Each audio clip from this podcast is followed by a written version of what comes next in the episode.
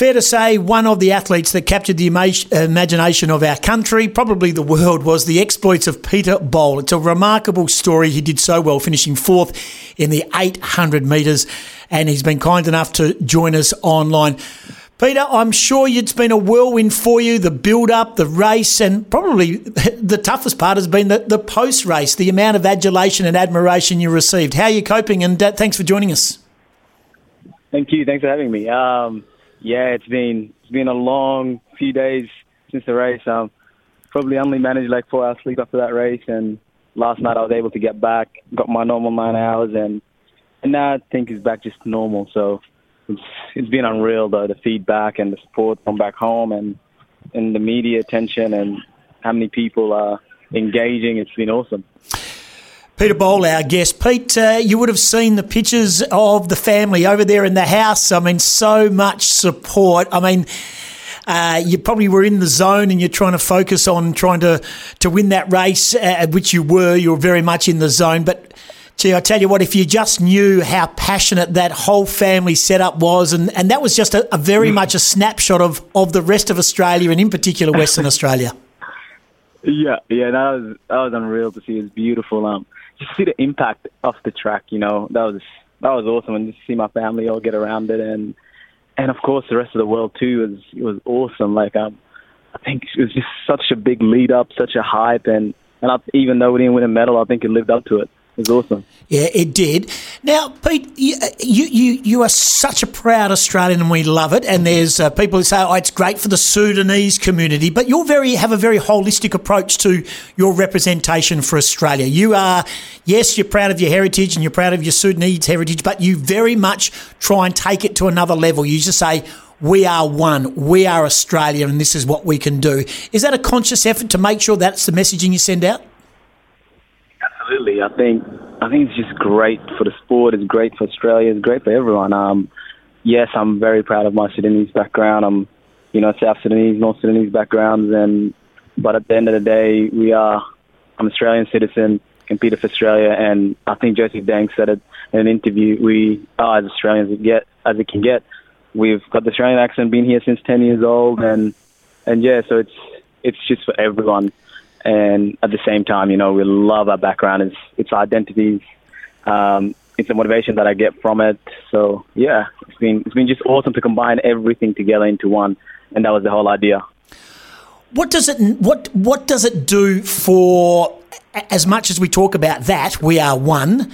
What will it do though for the the immigrants from from you know that, that, have probably followed a similar journey to that of your families. You you know you got out of South Sudan, you went via Egypt, you Queensland, WA, and the like.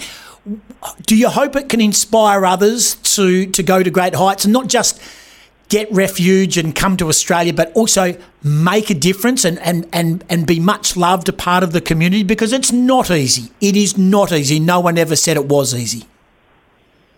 It's, definitely not, and I totally understand that. I, I struggled, I struggled through finding my place and and all that. But I think what I'm hoping the most is to inspire people just to to follow their dreams, um, their stories, and and um, if you stick there long enough and you're passionate about it, um, you can create an impact. This is my story. It's unique. It's it's who I am. But uh, at the same time, they can share their story in their own way. It doesn't have to be um, this 800 meter run. It can be any craft they want to do and to chase it at the same time. So, yeah, that's that's the inspiration I'm I'm trying to put out. Are there any other stars in the house at Thornlie that we saw on the uh, worldwide coverage uh, going absolutely crazy? Were there are there any other li- uh, just family members or friends and relations who you think could make their mark somewhere in the world inside that room that were cheering you on the other night? You know what? I think there's so many stars out there. I just don't know if they know it. I didn't know it. Um, I had to I had to realize it through a teacher and just taking those opportunities. I think there's so many there. They just got to believe in themselves and they got to chase their own dreams mm. and and they're they're already stars in my eyes anyway. So, but it's only a matter of time. What do you want to achieve right now, Pete? I mean, I know you're there and you're still soaking this up, and you and you didn't medal, and I suppose there's that level of disappointment. What, what, I mean, obviously Paris is on the agenda, but that's three years away. What's the next stage of the Peter Bol journey? I was speaking to a manager yesterday. It was actually uh, James Templeton, and and he summed it up perfectly. He said, um, "If it's possible to be super proud and disappointed at the same time, that's what we're feeling right now." Um, and then in terms to your question, Paris is three years away, but there's there's a great lead up to it. There's Birmingham next year, uh, the Commonwealth Games coming up, the World Championships next year. All these big years coming ahead. But before all of that, uh, you know, I was I was easing off in in the heats and the semis, and I want to be that man to run under 144. And I'm heading to Paris Diamond League and Lausanne Diamond League, so um, I'm kind of ready. I'm, I've got my shoes on right now, and took a day off and and kind of ready to kick it off again uh, back in Europe in the Diamond League circuits. Two more races, and then and then head home and prepare for for the following year. When do you get back to Perth? I know you based yourself with your coach uh, in Melbourne at the time, but when was the last time you were back in Perth and actually got a hug from the family? I visit Perth so much. Uh, I think I was back there a month ago. Last year I was there for about three months, so I, I'm constantly in Perth. Just to show, it just shows that value of family. Um, I love spending time with them. So anytime I get, I do get straight back to Perth. In fact, as soon as um, well, wherever I can get a flight back into Australia, Perth would be my preference, and and I'll be there hopefully in October. Can't wait to see you. You're gonna it's gonna cause chaos because you are massive back. You got no idea, Bolt. You got no idea how big a name you are in uh, in WA right now. Uh, may I ask you one in just in regards to growing up as a, a junior? And I was looking at I saw a tweet from someone on Twitter about that you they went to school with you, and I can't even remember who it was. And you won this, you won that, you won this, you won that, you won this. Is can you confirm or deny you won the high jump doing scissor kick? Yeah, I've got. I actually got a photo. Um, I see the kicked 180. It was. I just didn't know how to flip flop, and um, but you know, you know what's funny is my my little brother. Uh, he he broke he broke my record. He jumped like 185, and he didn't do any training. There's a lot of natural. We had a lot of natural um talent there, and um, but I just took the initiative to to go work up on it, and you can only get so you're so far with natural talent. You know, 180 back then is pretty impressive as a kid, but um, the Olympics now they're jumping like two two thirties or something like that. So yeah.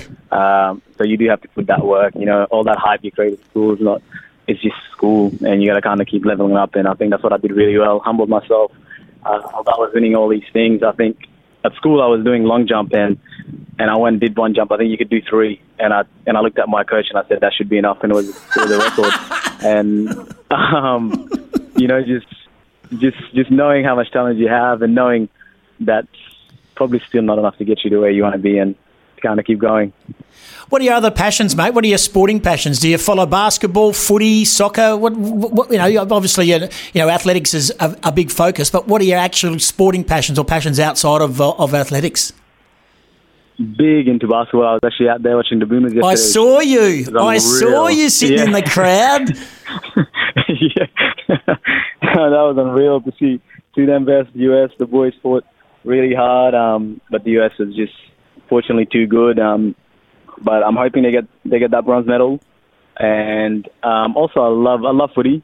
I started really getting into footy, and I do follow the West Coast Eagles, so um, which is great being from Western Australia and living in Victoria where everyone's following a Victorian team. Yeah, yeah, very, very much so. Hey, what was it like sitting there with uh, Durant and Middleton and all those other stars and being up close uh, and getting? Cl- I mean, I know you're cheering for Australia, but to sit there and see those NBA blokes that you only really see on TV.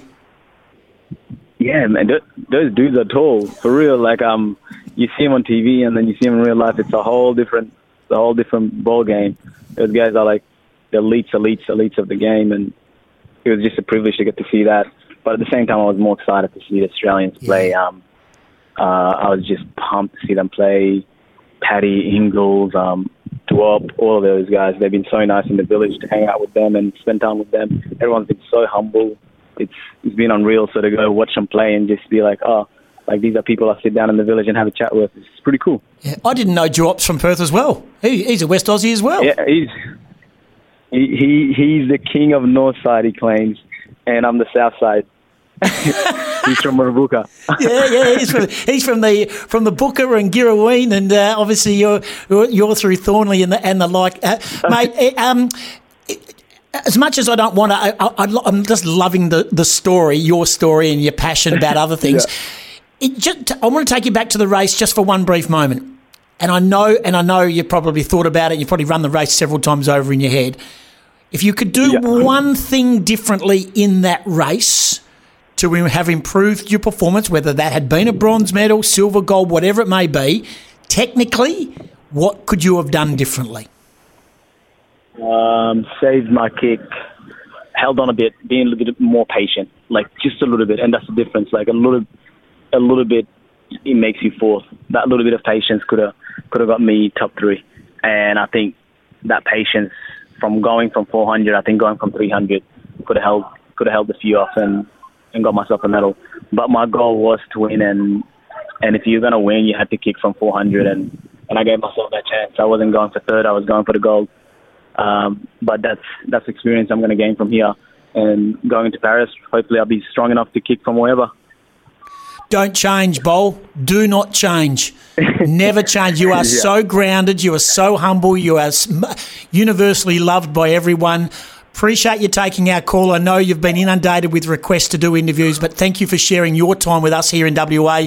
Uh, mate, you're a superstar and you're a golden med- gold medal winner in our hearts, mate. And, and we can only dream what's going to happen in Paris in three years' time and in between. But we look forward to you coming back to Perth, mate. They'll probably name a street after you, a suburb after you. They'll probably do.